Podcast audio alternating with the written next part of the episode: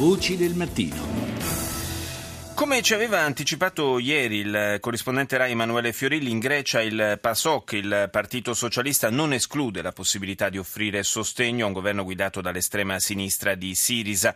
Nel caso assai probabile che il movimento di Tsipras, pur vincendo le elezioni anticipate di domenica prossima, non abbia i numeri per formare un esecutivo.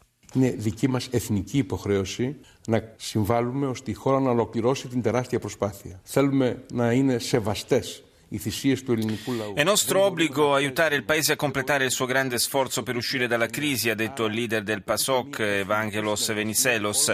Vogliamo che i sacrifici dei greci vengano rispettati, non vogliamo tornare indietro al 2009. Quindi si richiede una cooperazione nazionale fra tutte le forze democratiche che credono nella direzione europea di questa nazione e noi vogliamo dare il nostro contributo.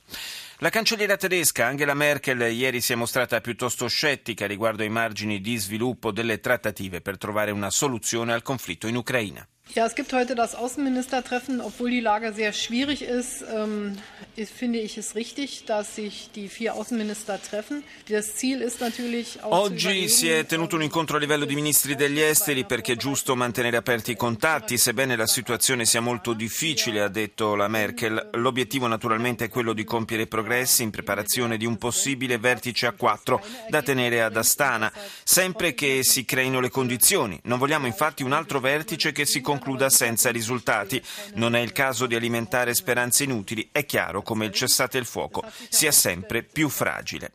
E quale sia il clima appare evidente considerando i ripetuti scambi di accuse fra le parti. Ieri il premier ucraino Yatsenyuk ha parlato di migliaia di soldati e centinaia di mezzi russi senza insegne schierati all'interno dei confini ucraini e sulla base di queste informazioni ha giustificato un rafforzamento dell'apparato militare nazionale. Уряд України вносить до парламенту закон про збільшення загальної чисельності збройних сил України. Ми пропонуємо встановити чисельність збройних Il governo sottopone al Parlamento di Kiev una legge che consenta di aumentare le dimensioni totali delle forze armate ucraine, ha detto Yatsenyuk. L'obiettivo è quello di portare il numero totale dei militari a quota 250.000 con un incremento di 68.000 unità. Il ministro degli esteri russo Lavrov, d'altro canto, ha replicato negando la presenza di reparti russi russi sul fronte interno ucraino. lo dico ogni volta, ha ripetuto, chi è convinto del contrario porti le prove, ma nessuno può o vuole farlo. Visita a Berlino del presidente Azero, Ilham Aliyev, eh, Human Rights Watch, alla vigilia aveva denunciato violazioni dei diritti civili in Azerbaigian, sottolineando come soltanto lo scorso anno siano state arrestate una trentina di persone colpevoli di aver criticato il governo, fra loro giornalisti e attivisti per i diritti umani. Tutti, tutte cose che Aliyev ha, ha respinto con queste parole.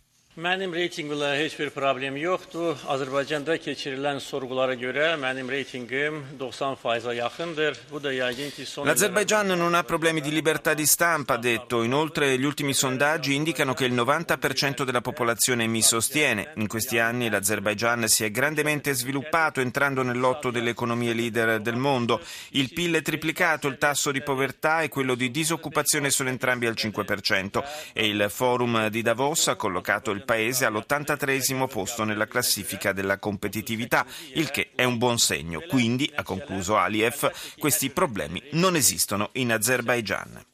Sono cominciati a Lavana i colloqui fra una delegazione statunitense di alto livello e il governo cubano. Al centro del confronto il tema dell'immigrazione cubana in Florida, la riapertura delle relazioni diplomatiche dopo la storica apertura operata dal presidente Obama. Il dirigente del Ministero degli Esteri cubano Gustavo Machin ha descritto così il clima in cui si svolgono i colloqui. Well, the two delegation has been has been talking on a very respectful way. Uh,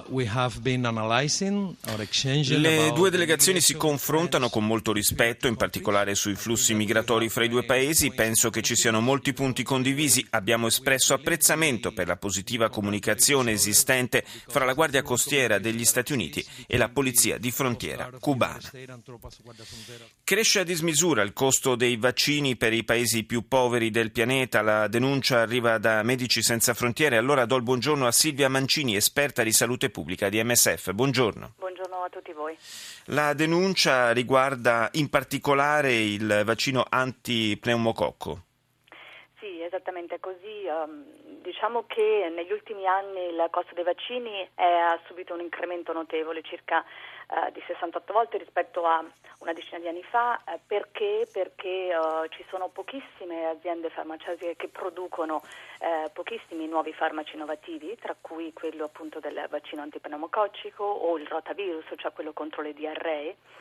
Perché l'oligopolio appunto delle case farmaceutiche eh, ne, tiene, ne um, stabilisce il costo, non ci sono quindi, non c'è una competizione aperta sul mercato e perché non sono chiari i costi, cioè non, nei costi né di produzione dei vaccini né tantomeno il costo di ricerca e sviluppo. Quindi questo pone spesso eh, i governi o anche ehm, le organizzazioni come la Gavi in una posizione come dire, eh, di debolezza rispetto ad un potere negoziale, non avendo chiare tutte le fasi, diciamo così, eh, di produzione. Sì, la, la, Gavi, la, Gavi, ricordiamo, è la conferenza mm, eh, dell'alleanza, è l'alleanza globale per i vaccini, in pratica. Esattamente, eh. di cui si tiene proprio, si terrà la prossima settimana, il 26 e il 27 eh, gennaio a Berlino, una conferenza per eh, rinnovare appunto l'impegno dei uh, governi donatori verso la Gavi Alliance. Voi avete chiesto in particolare a due aziende farmaceutiche di ridurre a 5 dollari a bambino il prezzo nei paesi in via di sviluppo del vaccino antipneumococco. Qual è stata la loro risposta?